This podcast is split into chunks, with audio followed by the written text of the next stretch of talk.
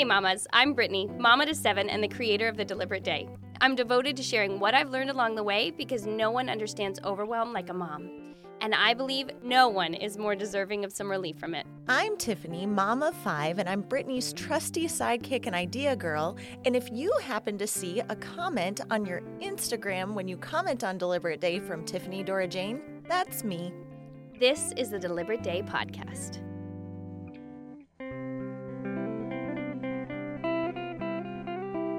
We are back with you today to cover part three of our food priorities series. We've talked to you about your why, we've talked to you about time, now we're coming to talk to you about money. So, we brought it up in the last episode the time money paradox, right? Sometimes you have more time than money, and sometimes you have more money than time. And today we're going to talk about the money portion of that paradox specifically. Money is one of those big factors in your meal planning, right? You can't really meal plan if you haven't stopped to consider how much money you have for meal planning. And sometimes you choose those priorities, sometimes they're chosen for us. And sometimes we have a little bit more to do with the choosing than we might think we do. So, considering these three categories, where do you fall and in all honesty, depending on your season, you may dabble in more than one of these or fall somewhere kind of in the middle. So, first, we're going to talk about the penny pinchers. This is where money can be tight and you need to save as much as possible, or money is available, but you are choosing willingly to spend as little as possible. Brittany, do you have some examples of this? So, really, I'm on the money is tight side. When we were first married and we had little ones, I babysat regularly for a really sweet family. And they would actually give us their leftovers because they didn't eat leftovers. And our budget was very, very small, about 35 to $40 a week. So those extra leftovers were a huge help to us. But during that time where we had such a small budget, that was one of our biggest priorities was trying to work within just that little amount of money. Well, and doing that, I think allowed you guys to do some really big things, like eventually buy a house. Yes, it did. And so, yes, part of it was not really a decision from you. You were working very hard and maybe making a little a little money, but you know, so part of that was kind of your willingness to sacrifice now for some bigger things that you wanted later. Well, truly, to sacrifice and eat leftovers. I know uh, some people don't like them. We actually did love them. They were delicious leftovers. But, you know, we were sacrificing having a choice in what we ate instead of just eating what was given to us and being able to. That dictated whether or not we might have a little extra in the budget that we could put towards other things, like buying a house. Well, and I I think back to when we first moved into this area in Florida and I had three little kids my husband was in school and we had $40 a week to spend on groceries for all five of us. And mm-hmm. I know in, in other podcasts we've talked about, you know, did anyone teach you how to meal plan? No, no one taught me how to meal plan. So I there were certain things that I knew I could buy, like the little package pizza doughs for 50 yes. cents a piece. I started to figure out where stuff was cheapest, you know. Some weeks we could afford pepperoni to put on our pizzas, some weeks we couldn't. And those those weeks were some of the most fun weeks that we ever had when my kids were little, but truly like we did not have that much money to to spend on those things. And I think anyone who has older grandparents, um, my grandma and grandpa Noble were coming up during the Great Depression.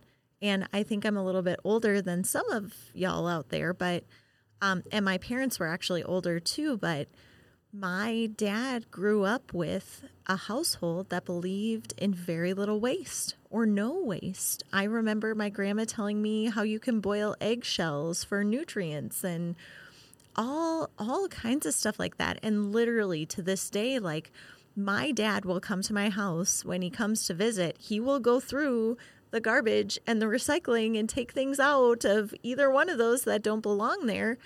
And it's not because he's not doing well financially, he absolutely is, but it's because he has this mindset, this value of wasting nothing. Mm-hmm. And so so maybe you're a penny pincher who really is choosing to be a penny pincher because you want your money to go somewhere else. And that's, I think, more than whatever season you're in, the most important thing is to know why you're there, right? Why mm-hmm. and and if it's a choice or if it's not a choice, just figure out, you know, am am I doing this on purpose and if this isn't exactly where I want to be forever, then you can think about how to get to whichever whichever level of food planning and grocery planning you want to be at. Yeah, absolutely. So we've got penny pincher, but then we've also got kind of the next step up from that is just being more budget conscious, where you want to eat well, but maybe on as little as possible. Maybe you have a little bit of room to play, but you would like to spend your money on bigger things. So, I think a really good example of this is when I was in my past life and working full time. I took a trip back to our home office one spring and ran into a coworker who I had kind of met over the phone and she was really sweet and I was like, "Hey, let's go out to lunch." And she said, "Oh, I'm sorry, I can't. We're building a house." And I was like, very young, very very young. And I was like, what does eating out have to do with building a house? That doesn't make any sense. Like, I don't get that. I've learned a lot over the years, y'all. I have a house now. I know that really, whether you are like actively building a house or just living in a house that currently exists, you're always building a house, mm-hmm. just so you know. Um, but she was choosing, making a choice, right? She wasn't a penny pincher, but eating out for her was that line where she said, No, no, I'm not going to go this far. I'm going to actually save for something bigger, which right now is so admirable. Like, I, I wish I would have had that knowledge back then. Yeah, that mindset. Definitely. Well, and for us, we're kind of in a little bit of the same boat because we're trying to save up for a roof replacement. And we would really prefer not to get into debt for it. So we've cut back our grocery budget just a little bit to make room to be able to set that money aside because when you're looking at your budget, a lot of times food and grocery budget is something you have control over. Whereas you can't choose how much you're paying towards your electric bill. You can't choose to only pay a little bit on your mortgage. Those bills are set for you. Your grocery budget, going up or down, you do have control over. And really, I think if you look, there are studies that they've done, but your grocery budget is the largest portion of your budget that you actually have control over generally. And I know for us, our grocery budget for seven of us, because I'm not quite the wizard that Brittany is, our grocery budget is actually more than our mortgage. Uh, it sits right at our mortgage or a little bit more, which is crazy to think that I could buy a house with what I'm feeding my people. Well, and for us, it sits pretty close to it. I can't. Okay, guys, I keep lowering the table. We're going to put a video of all the times that I've lowered the table. That's like three today, and it's not even on purpose. And it wouldn't actually be a big deal at all, except for the mics are attached to the table, so the mics keep lowering. Okay. and it's like a surprise every time. We're like, what's going Oh, okay. Uh, I just knocked you off of your thought right there. That's okay. So, room to play is probably where food is actually your biggest priority. Maybe it's all organic. Maybe it's exotic. Maybe it's convenience that is your thing and you don't mind paying for it. And this this is really okay. It's another thing where it all depends on what your individual values are. And the most important thing is that you are choosing to choose this. You know that you're choosing this and you're not doing it by accident by making 75 trips to the grocery store in a week. Like if if this is your choice, man, own it and run with it. Absolutely. We're looking at in this three-part series what you need to do to establish your priorities so that your meal planning is easier, that it goes smoother and that you have a really good foundation to work from. So, just to recap, as far as money goes, you're going to look at where you fall in the different categories. Are you in the penny pincher category? Are you in the budget conscious category? Do you have room to play?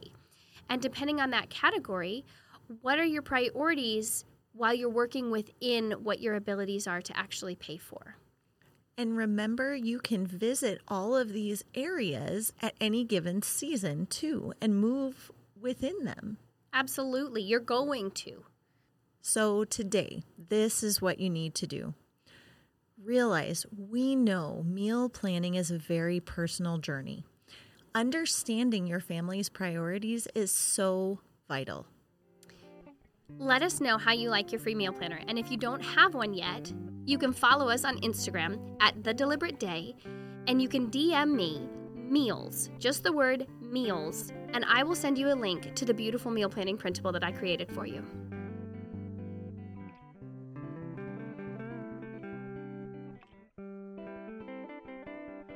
Before you go, hit subscribe and give us a rating.